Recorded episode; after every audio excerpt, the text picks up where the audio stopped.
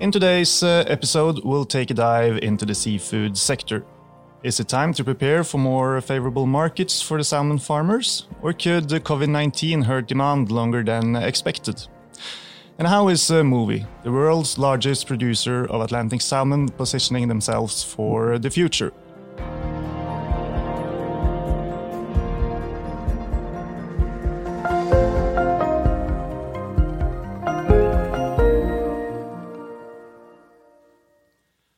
Welcome to Utbytte, the DNB podcast where we explain the financial markets and the global economy. My name is Marius Brunhaugen from DNB Markets, and uh, today I'm joined by Ivan Vindheim, the CEO of uh, Mowi. Welcome, uh, Ivan. Uh, how are you?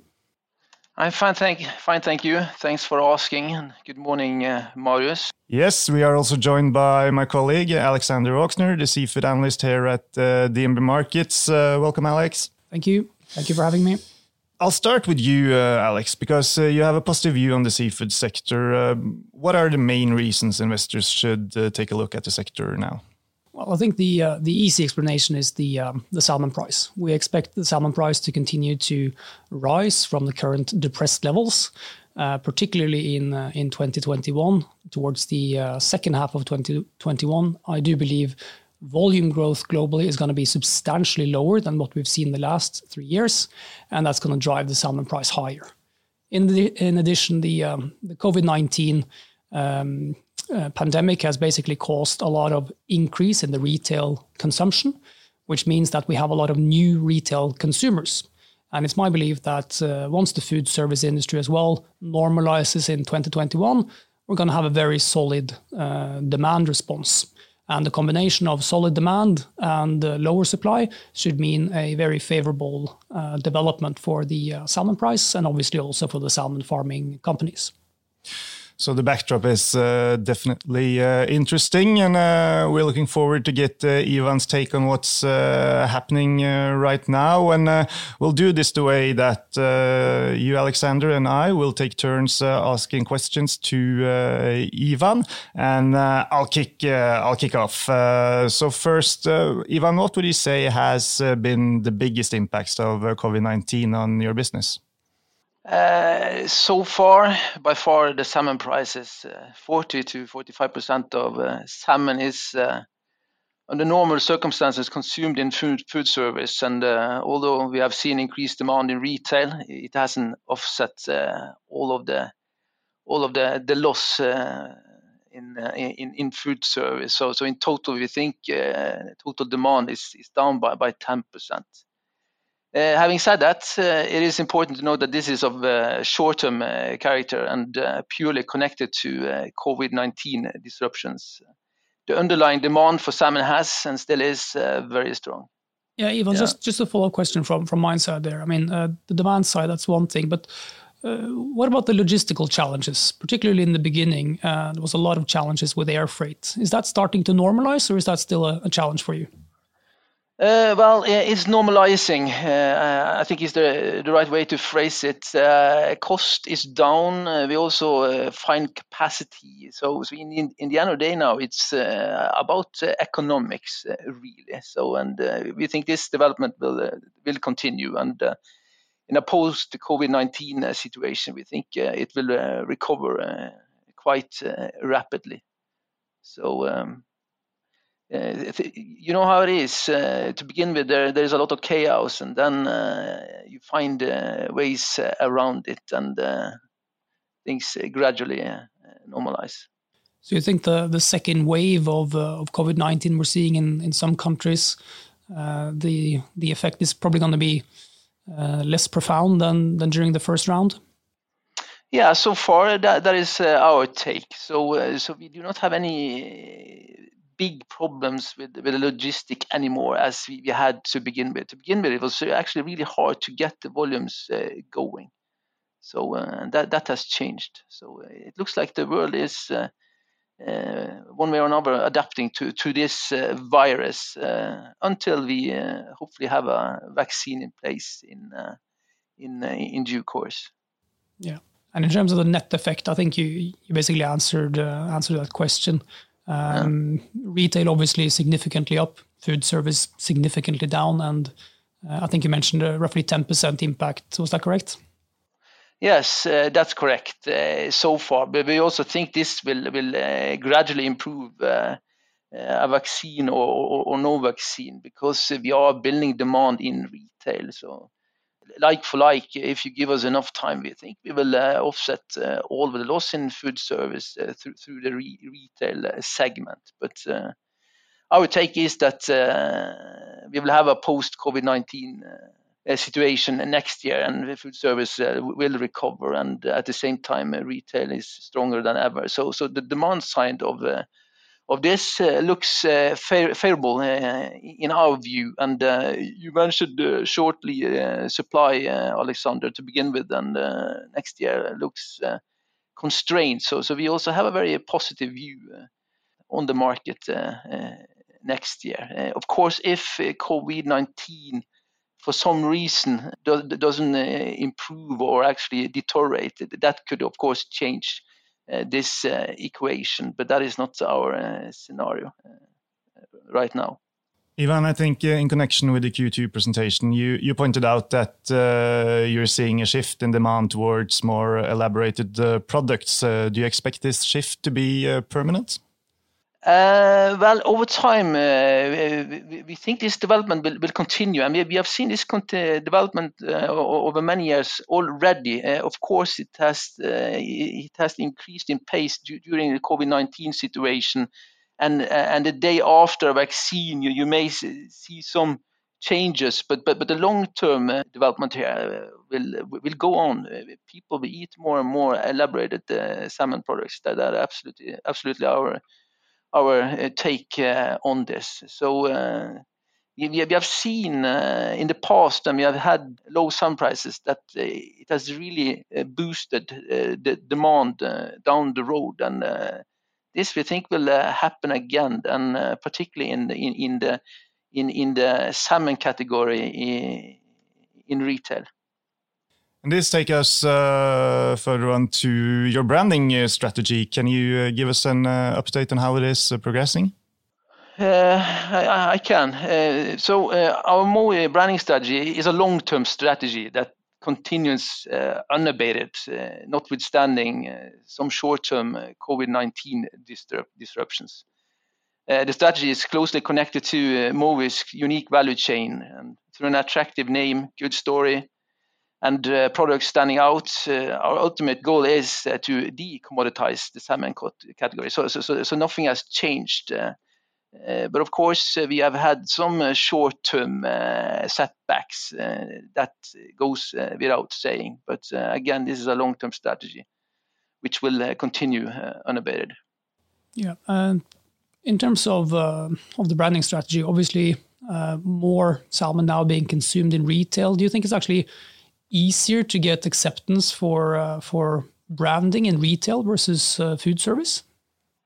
Absolutely. Uh, from from a long term perspective, this is uh, this is uh, strangely enough good, good for our uh, branding strategy. So yeah, yes. Good to hear. So turning to the supply and demand balance, Ivan, how do you see it developing forward? Well, we have uh, already touched based upon it, and uh, it looks favorable. Uh, constrained supply next year, and uh, uh, we think the next years to come, uh, you will not see any meaningful volumes from land-based farming yet. we also believe in a continued strong demand for our, our salmon. So, so, the only thing that could deteriorate this is COVID-19, but uh, notwithstanding COVID-19, we, we build uh, markets uh, as we speak. So, so it, it just means that it will take some longer longer time. But uh, the, the, the, the prospect for, for this industry ha- hasn't changed uh, in in our view. It, uh, it looks very favorable going forward. Yeah, and I think that's that's a view I sort of share. Um, particularly with regards to next year. It's it's Chile in particular, which is uh, driving the the slow growth. We're expecting Chile to decline um, due to uh, lower release of uh, of salmon over the past uh, 12 months. So um, I would say I share that view.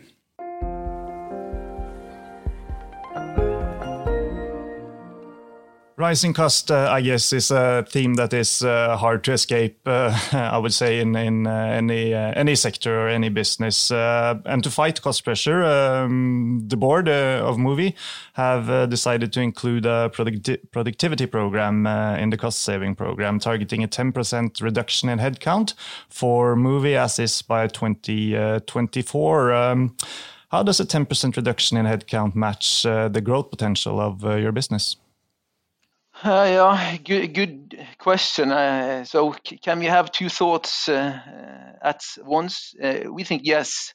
Increasing uh, productivity and uh, growing at the same time are not mutually exclusive in our view. we can do both. so, we absolutely believe this is feasible. we and the industry have had a concerning development in cost uh, the last decade, I would say. So, so, so this we must address even harder uh, going uh, forward. Yeah, I think um, over the past few years, we've obviously seen significant cost inflation due to higher price of feed. That's one thing, but also sort of the biological challenges. Uh, it seems to me that.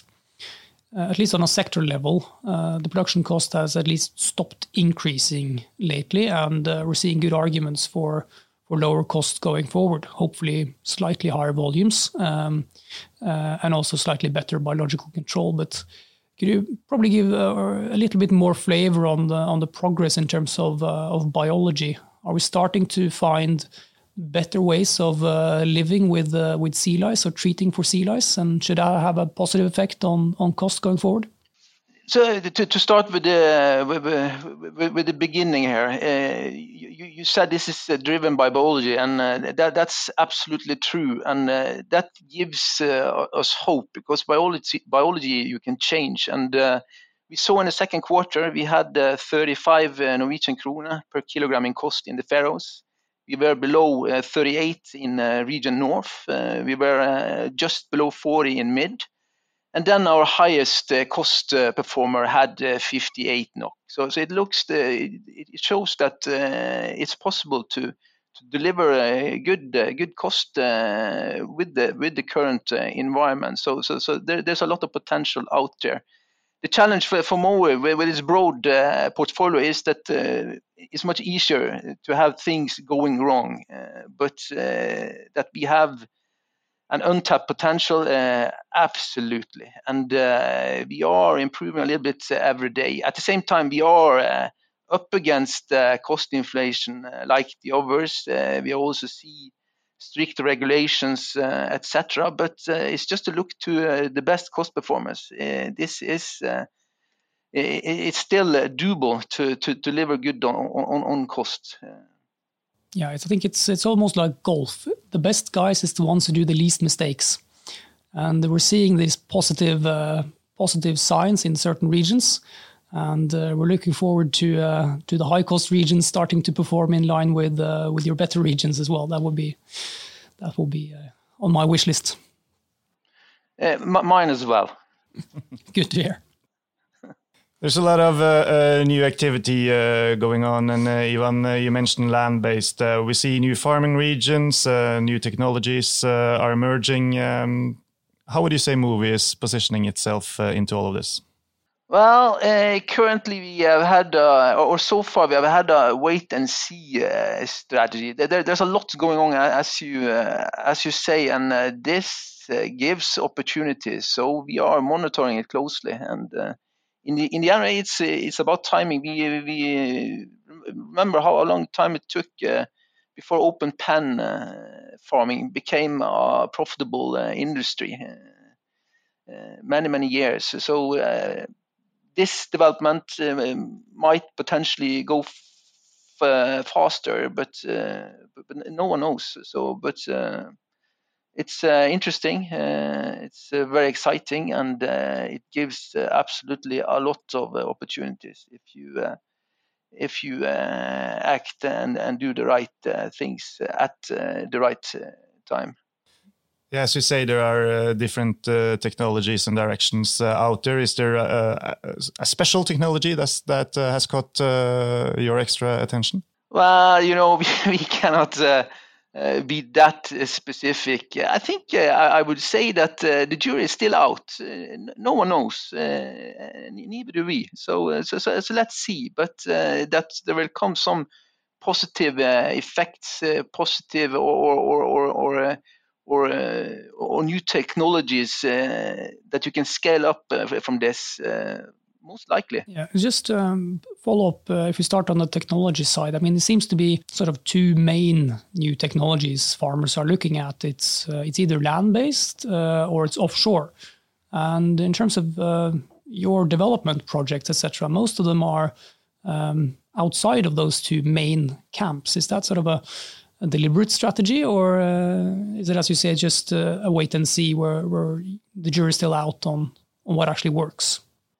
Yeah, I think you should uh, more more uh, look to to the last part uh, you said there. Uh, at some point, we, we must uh, make up our mind, uh, and when we do, we will let you let you know. But but meanwhile, we we are monitoring it closely. So, so we have a, a wait and see strategy, and as I said, as you said, the jury is still out. Yeah. You're not scared of sort of losing a first mover advantage in, in the technology side? Uh, not uh, not really, because uh, in this industry, uh, at least so far, there, there, has not been any first mover advantage. Uh, it, it, has actually been the other way around. But of course, you cannot be the, the, the last one either. So, so we think it's it's more about the right timing. So, so timing is a key word here. If you take land-based, that is RAS technology. Uh, RAS technology is an old technology. We already do RAS uh, in our smolt production. We have done for, for, for many, many years. So, so, so, we have a lot of competence in-house, uh, but we haven't taken our salmon through the entire cycle yet. So, so, so there is still uh, some untouched ground for us. but if you if you're talking about land-based farming, uh, we haven't seen a, a, real success story yet. So, so, so, so, so let's see. Jury is still out. Uh, offshore farming too is very, it's very early days. So, uh, and uh, talking about uh, offshore farming, then then you also need uh, regulations in place. So, so, so let's see how the government is dealing with that. So, so. Um, so a lot of things going on what we decide to do uh, is uh, still uh, yet to be announced. It's about timing in the, in the end of the day. Ivan, uh, would you say Mowi find it more uh, advantageous to develop uh, downstream and upstream rather than widening the farming footprint? Uh, no. Uh, first, uh, I, I, don't think they are mutually exclusive. I think you can do uh, all of it. Uh, but uh, our key earnings, our key focus is farming. That is our core asset and our first priority. But again, I don't think this is mutually exclusive. we, we, we, we have we, we are fully integrated. We, we have the entire value chain. So and we uh, we uh, we benefit uh, from it, particularly these days with the COVID-19 disruptions. All right. Uh, we have to touch uh, upon uh, dividends at the end. That is, as it seems to be high on the investors' agenda. And given the prevailing uncertainty, you decided to cancel dividends for Q1 and Q2.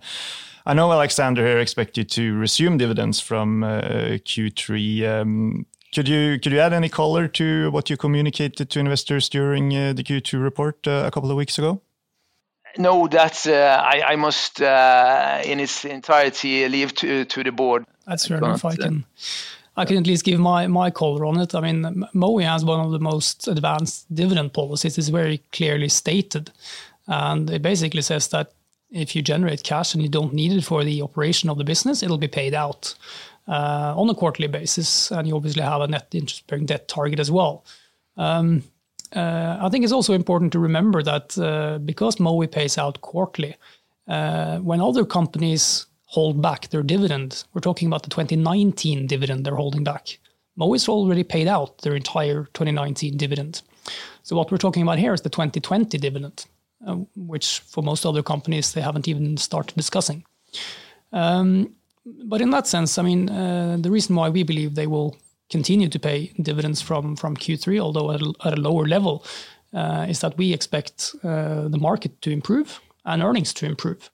And uh, once the Q3 numbers are out, I think we'll be uh, fairly close to sort of um, let's call it an inflection point where the companies as well can say that okay, COVID nineteen is starting to abate. Uh, we're seeing the demand and supply balance improving significantly, and in, that sense, become more comfortable uh, resuming their dividend policy. At least that's uh, that's our base uh, base case, and I I understand Ivan's reluctance to answer on behalf of the board what's going to happen going forward. Yes, uh, of course, and then uh, fair point from you, uh, Alex. okay, so to try to summarize here at the end. Um, if to say that uh, investors should prepare uh, for a volatile autumn, uh, which can be driven by seasonality and, and COVID-19 uh, market disruptions, but but that the long-term fundamentals uh, remain solid with a potentially tight market bounce next year, is is that about uh, right, Ivan? That's uh, about right. So uh, we uh, believe in a tight uh, supply-demand uh, balance next year, uh, provided a post-COVID-19 situation. But also in a COVID-19 situation, we see that the market is gradually improving. We see that we are getting new customers, new clients. We see that we build demand. So, so, so we, we will get there uh, eventually with or without COVID-19. But of course, if if we are still in a COVID-19 situation, it will take longer time. So we, uh, the salmon has had a fantastic uh, journey so far, and uh, we strongly believe in a fantastic future as well. it's a great product. All right. Uh, thank you again so much, uh, Ivan. Uh, we look forward to uh, to follow Mowi going forward. Uh, of course. Uh, thank you also to you, Alexander, and thanks to everyone for listening. Thanks for having me, Marius, and thanks, Alexander. Thank you. Thanks for having me, Marius.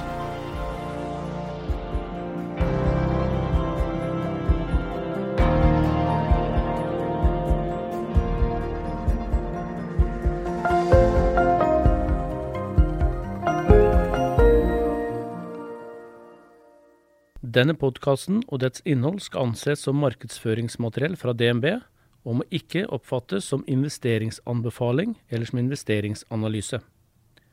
Innholdet skal heller ikke anses for å være investeringsrådgivning tilpasset den enkelte kundes behov.